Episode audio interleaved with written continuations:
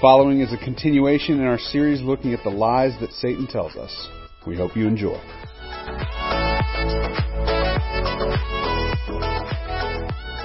get started here. You have a Bible. Go ahead and turn to Romans chapter 6. We're going to spend most of our time in Romans 6 tonight. We're going to look a little bit at the end at Romans 8.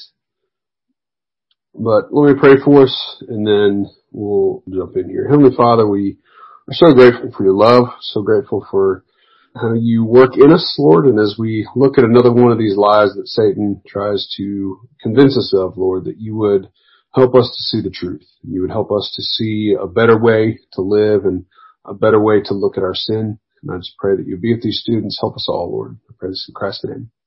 Amen. So tonight we're going to look at this lie that you can never really change. So that in your sin, in your struggle, that you are always going to be exactly the way you are and that the struggles that you go through, the sins that you struggle with, it's just how it's going to be. And you just need to be content with that. So before I get into talking about that, uh, just kind of an opening illustration here. If, if I had a car with an engine that was just ready to die, I could have a new engine put it in and I can take that car to a mechanic and he'll put it in there for me. And if I got that car back and it ran just as poorly, I'd begin to wonder if the old engine really had been replaced or just cleaned up. It would seem no different if it didn't run like a new engine. With our life with Christ, He gives us a new life, right? He changes us from the old creation into a new creation. And we should expect something different out of that. There's a distinct transformation that happens in us when the Holy Spirit is at work. Satan, however, wants us to think that things are stagnant and not much is different at all. He wants you and I to believe that certain struggles and sins will just never change. So what I really want us to wrap our heads around tonight is this. We're new creations in Jesus and we can be confident in His power to bring about change in our lives. So let's look at Romans chapter 6. We're going to look at this whole idea of freedom and how we're freed from a life of sin and then we're freed into a life in Jesus. So we go from being slaves to sins to being slaves of Christ. So let's turn to Romans chapter 6. Emma, would you mind reading that passage I had you read a little bit earlier? Yes. Romans 6, 15 to 23. Mm-hmm.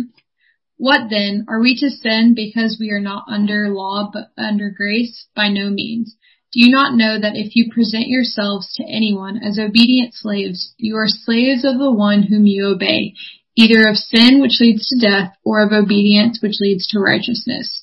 But thanks be to God that you who were once slaves of sin have become obedient from the heart to the standard of teaching to which you were committed, and having been set free from sin, have become slaves of righteousness. I am speaking in human terms because of your natural limitations. For just as you once presented your members as slaves to impurity and lawlessness, leading to more lawlessness, so now present your members as slaves to righteousness, leading to sanctification. For when you were slaves of sin, you were free in regard to righteousness. But what fruit were you getting at that time from the things of which you are now ashamed? For the end of those is death. But now that you have been set free from sin and have become slaves of God, the fruit that you get leads to sanctification and its end eternal life. For the wages of sin is death, but the free gift of God is eternal life in Christ Jesus our Lord. So we know from other parts of scripture that we sin and fall short of the glory of God. We see that Romans 3.23.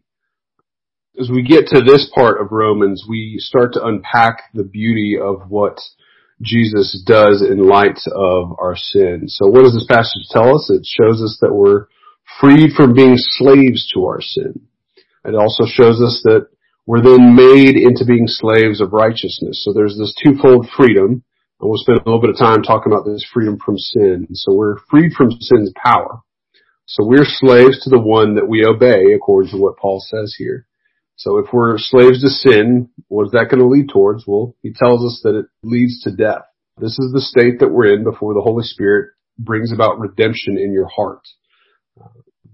And it's important to note that this isn't a guarantee to be completely free of sin, but rather it's a freedom from the power of sin. Earlier in this chapter, Paul tells us in Romans 6, 6 to 7, we know that our old self was crucified with him in order that the body of sin might be brought to nothing, so that we would no longer be enslaved to sin. The one who has died has been set free from sin. So the encouragement is that if we're in Jesus, if we're in Christ, then sin doesn't have power over you as it did before. And what this means for us is that the Holy Spirit is at war with our flesh. It means that you are actually able to fight your sin. Like we're actually given the ability to say no to our sins when Jesus changes us. Uh, now that's by the power of the Holy Spirit. We need to recognize that it's His work, not ours, but He's working in us to make us more like Him. So we're given that power and that ability to fight. Now sin is a very powerful thing, and on this side of eternity, we're always going to have to deal with that. But what this lie is talking about tonight is that Satan wants you to have this defeatist attitude. He wants you to feel like you're always defeated and that you're always just going to be this beaten up, broken creature that can never find any sort of victory in your sin. But you actually do have the ability to, to fight. You actually do have that ability to have victory over your sin because of what God is doing in you we can have victory over certain plaguing sins in our life, but Satan wants us to have this, this is the way it's always going to be kind of mindset. I don't want you to get discouraged if you have sins in your life that seem to just plague you daily because uh, sometimes we may never have full victory over that. But because we're new creations, because we're freed from the slavery to sin, God is working in us to draw us away from those things.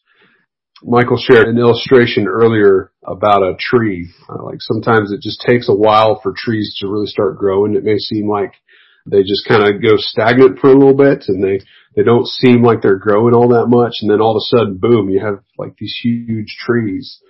That's kind of the way that, that God may work in our lives sometimes. Sometimes we may not see some fruit in our lives. Sometimes we may uh, struggle with things for a while and then all of a sudden the Holy Spirit just starts doing mighty, amazing works in our hearts. Uh, by the power of the Holy Spirit, we can find freedom. Uh, so we're free from the power of sin, but He frees us towards something else. Frees us towards living a, a Christ-like life.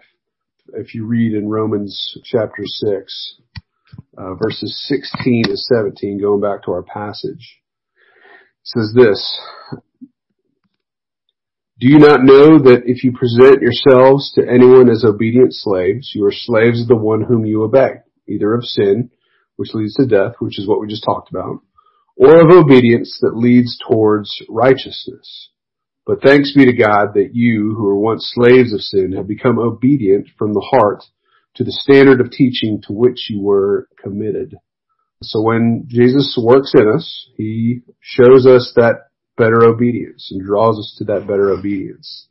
So being a slave to sin leads to death, then what does being a slave of obedience lead towards?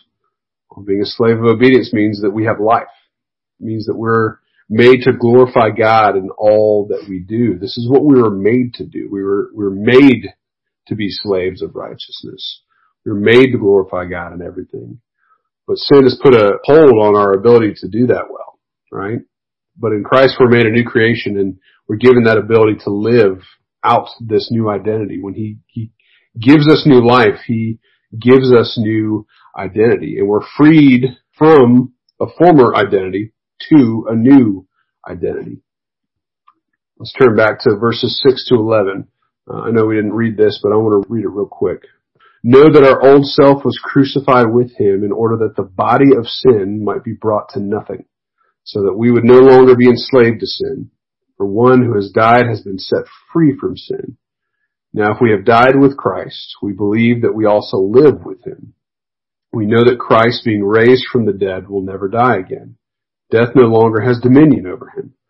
For the death he died to sin, but once and for all, but for the life he lives, he lives to God. So also, you must consider yourselves dead to sin and alive in Christ Jesus. So we can be greatly assured that this old self, or as, as Paul writes here, the Greek says the old man is crucified with Christ. Uh, what that means is that our sin is dealt with on the cross. And because that has died with Jesus, like life begins. Like we, we can now live in Him. When he says that the body of sin might be brought to nothing, what he's referring to here is uh, he's referring to the body that's, that belongs to the power of sin, a body that's ruled by the power of sin. He brings that to nothing so that we can actually like live and glorify God with, with our hearts, with our minds, with our bodies. This is kind of a, a personification of our sinful nature here. And he's saying that that's done away with.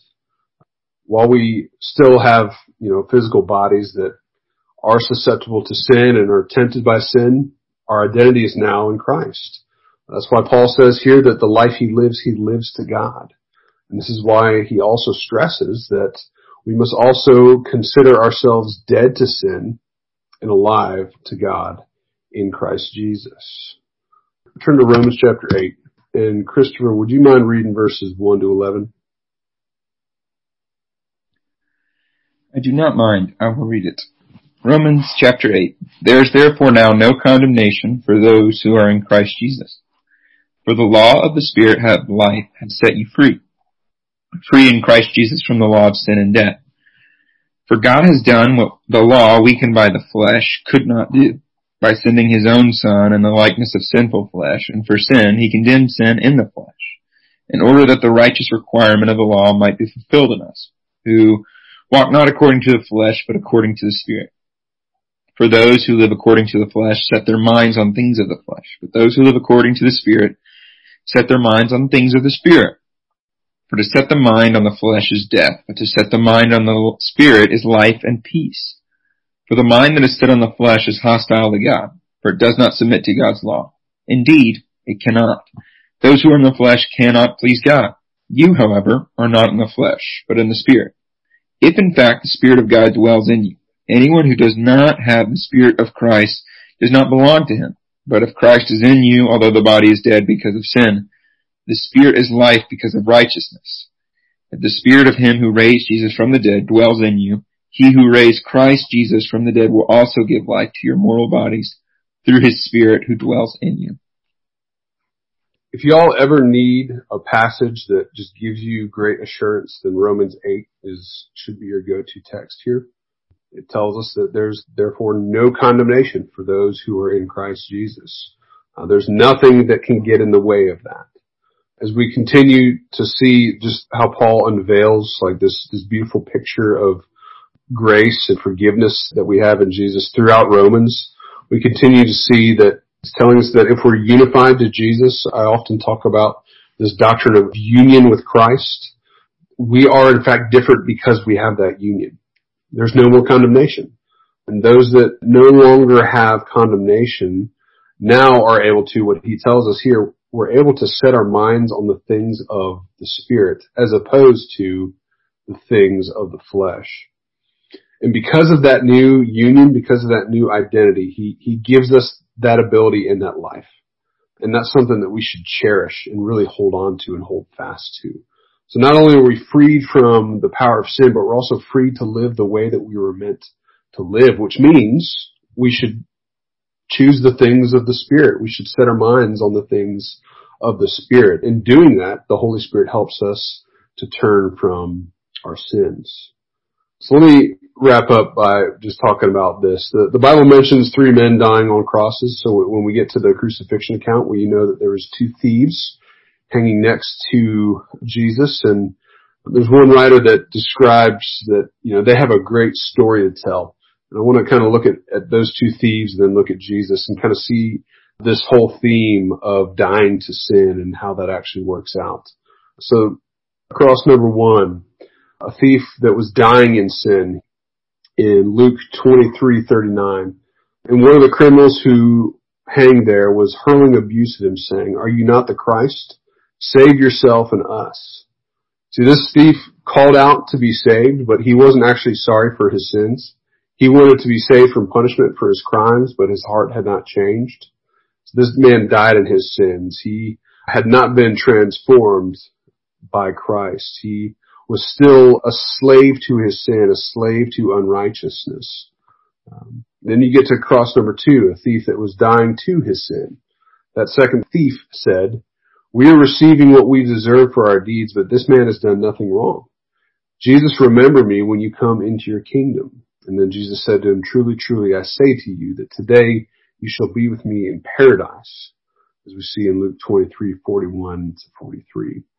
Uh, this man, this thief on the cross represents people who see Jesus dying for their sins. They have a change of heart and they're actually willing to die to themselves, die to their sinful ways. So this man shows us that God can transform.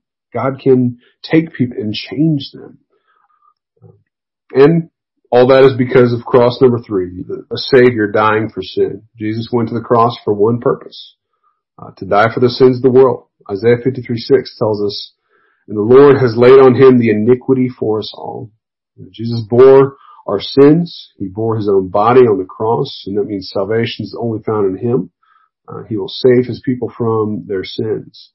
Both thieves called out to be saved, but only one actually was. And what was the difference? The first one had no desire to have a change of heart. Uh, if Jesus had set him free, he simply would have returned to a life of crime.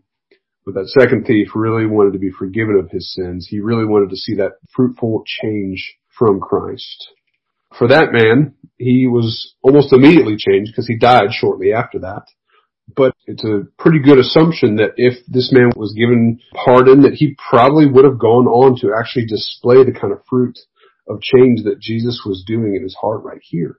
So what this means for us, with all of our scars, with everything that's wrong with us because of our sin, God still wants us. He still wants to work in us. Satan wants you to think that you have to be content with your sin. With the new life that we have, the new way that he gives us, he shapes and draws us away from those things. And we need no further proof of that than to look at the cross and to see what Jesus did for us. So we're going to spend some time unpacking that in our discussion groups. But before we do that, let me pray and ask that the Lord would work in us as we discuss and grow us closer to Him because of it. Heavenly Father, thank you for this evening. Thank you for these students. Just ask that you would work in us that which is pleasing in your sight. And I just pray that you would, even tonight, continue to mold us and shape us, Lord, and to convince our minds and our hearts away from these lies that Satan tries to tell us. Specifically tonight, the lie that we cannot change and that we cannot get away from our sins. You give us the power, you give us the ability by the grace of your Spirit. And I ask that you would help us to see that, that work in our lives, Lord. And we pray this in Christ's holy and wonderful name. Amen. Thank you for tuning in. We hope this has been helpful for you. Please keep an eye out for more audio upcoming from WYM.